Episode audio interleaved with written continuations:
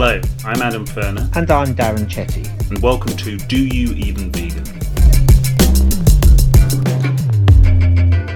In this episode, Darren and I talk to the wonderful and unnervingly talented Melanie Ramdarshan Bold.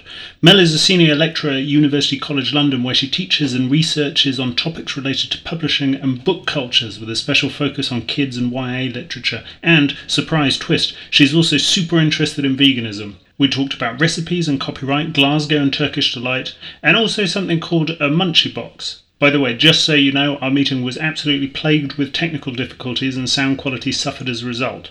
So you might not be able to hear it all, but I can assure you it was 100% legit. Shout out, as always, to the NHS and all its incredible workers.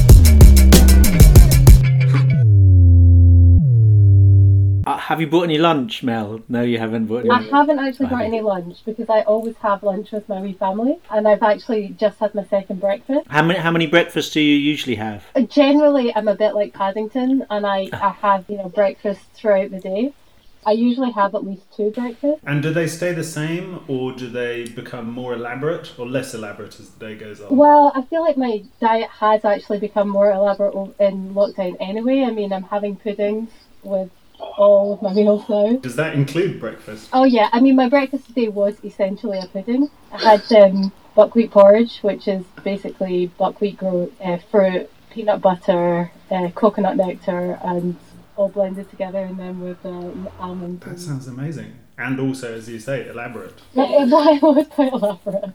So I've had that twice today. So I think it might be a bit excessive if I have like a pre-lunch lunch. Adam, I have to say that Mel and I have I've shared lunch uh, a few times, and she's one of the only people I know who can eat me under the table. It's it's, it's quite a skill. I do love food. It's true. And it also sounds like it's delicious food, which I mean, like I have standardly for breakfast, I just have porridge, but I mean, like not fancy porridge. I mean, I say porridge, it's more like gruel. It's, uh, it's very like Victorian. It's not. There's no milk, and there's no even like milk substitute. I mean that. Yeah, that sounds like COVID nineteen food. In contrast to the gruel breakfast, pretty much every day I have at least one banana ice cream. So do you just uh, yeah blend up frozen bananas and with a wee bit of like oat milk milk. or yeah. Yeah, yeah, yeah, it's exactly that. So that's what we do with my son because we we're trying to keep him off sugar for as long as possible. So we do a lot of baking with um, bananas, and we do the the sort of banana ice cream as well. So he thinks he's you know getting a real treat when he gets a bit Yeah, mushed yeah. up frozen banana. Little does he know. So I think this is something that I'm particularly interested in in terms of um, what it's like to have a particular attitude to one's diet, and then also be to be a, I mean, a responsible adult who's looking after somebody else, and what kind of conversations go on as part of the kind of family about diet and about food. So we are really lucky in that Philip and I share the same kind of ethos around consumption and ethical consumption and what we eat, etc. So Philip, although he's an academic, he's got a full time job. He runs a mushroom growing business. They grow um, it's called Edible Kingdom, and they grow um, oyster mushrooms. Um, but he's also he also started a food uh, collective in the in, in the village that I live in, where we buy organic food um, from a wholesaler um, in bulk. We've been doing that for about two years ago, and he started a community interest company which connects local traders with, with consumers. Basically, this house is very much about eating locally, eating well, and eating organic food as, as much as possible. So it's not just eating a plant based diet because you know Philip doesn't he eats occasionally eats cheese, he occasionally eats eggs, and so does my son. It's it's really more about how how can we consume sustainably and ethically. So it's not really a conversation that we explicitly have with our son, and he's only three, he probably wouldn't understand anyway. But it's just something that's kind of embedded in everything that we do.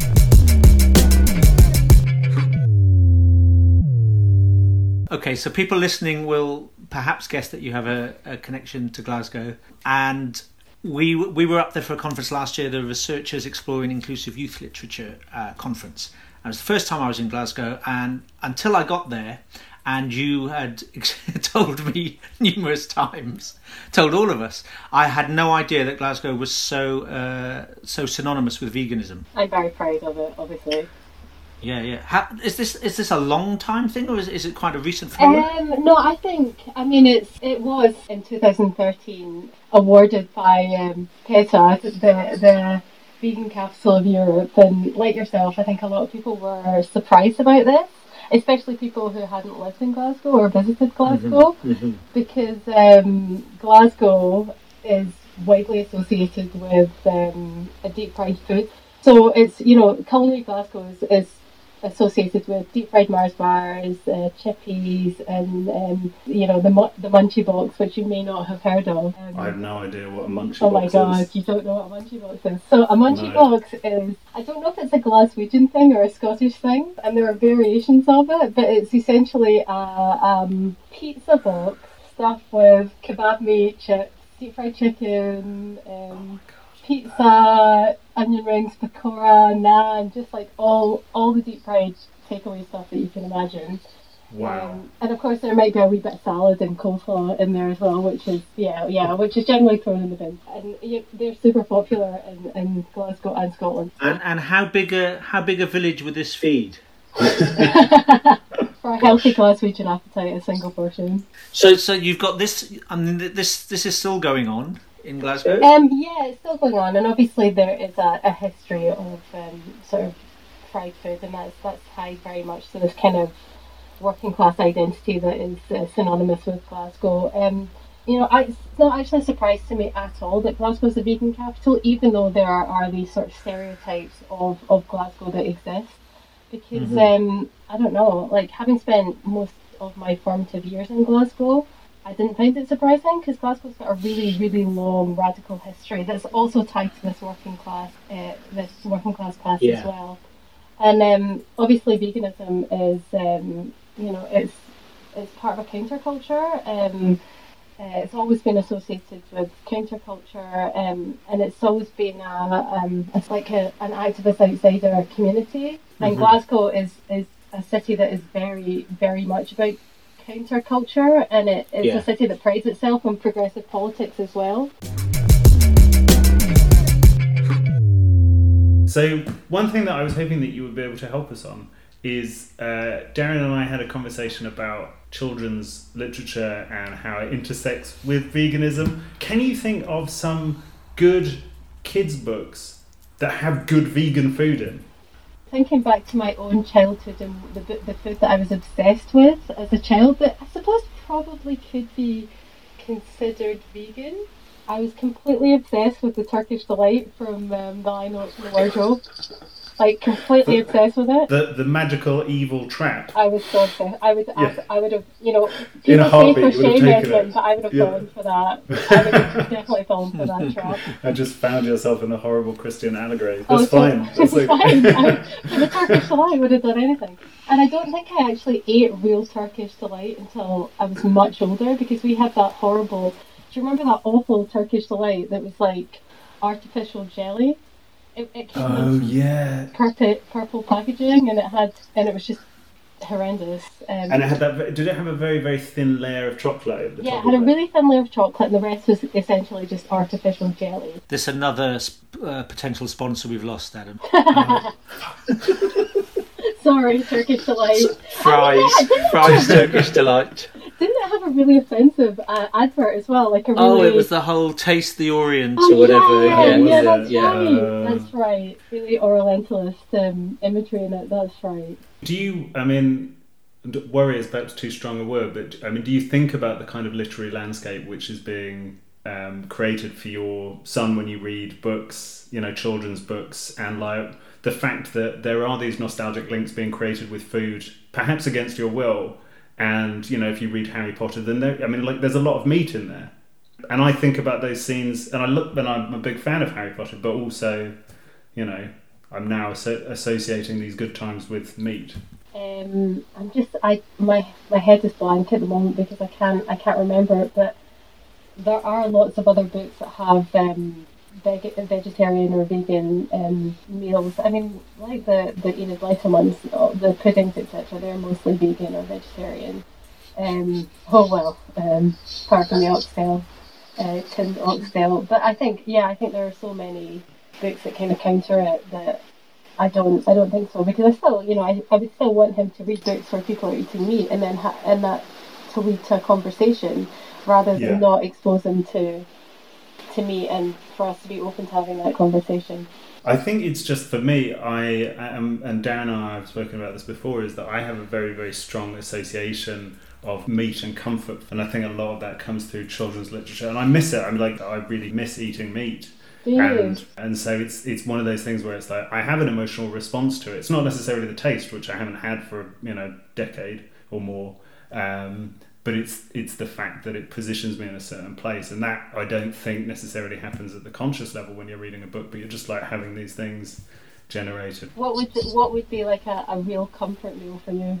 Chicken nuggets, fish fingers. Yeah. Not together necessarily, but just like. But have you tried have you tried the vegan um, fish fingers and the vegan chicken nuggets? I have, yeah. They're I mean like they're not bad because it's basically just like mushed flesh. Yeah. I think that I do have a very strong reaction to fake meat. I like fake meat, but I like it as as fake meat. The fact that it, it conjures up that memory. So um, I'm I, I do like fake meat. I mean, I, I think the Linda McCartney burger, like quarter pounder burgers, are amazing, and occasionally as a treat we have them with lots of like fried onions on the top, and that's delicious. But we don't yeah. tend to eat it that much. Like you, it's like kind of comfort food. If we we're feeling a bit rubbish and we just want a quick meal, we'll, and we always have stuff in the freezer, and that's because of my parents. Um, my parents aren't vegetarian or vegan, but because they're from a sort of Mauritian Indian heritage, they, my parents have always cooked vegan vegetarian foods. Um, they do eat meat, but they eat very little meat, and um,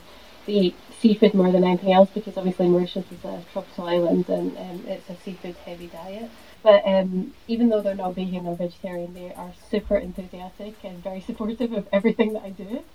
So um, since I've been like vegan, um, like every time they see anything vegan, they buy it. Like they'll just buy it, like just vegan. They're like, oh my god, we need to get it, and they'll post it down, or they come down um, from Glasgow by train, and they'll literally bring a suitcase full of um, meat sausage, like like we do by yourself. So they'll come off the wee train in Glasgow, and it's like, why have you got so many suitcases? And you'll open a suitcase, and there'll be like ten thousand uh, uh, packs of sausages there's just such a wonderfully surreal image of just like fake meat tumbling out of a oh suitcase. it's kind of like illicit material. So we basically have a freezer full of vegan sausages to last us a lifetime. So it's, it seems like you, you your your family are a, a tight unit, and that you you know there's this idea of like shared values and talking about food and its relation to politics, etc.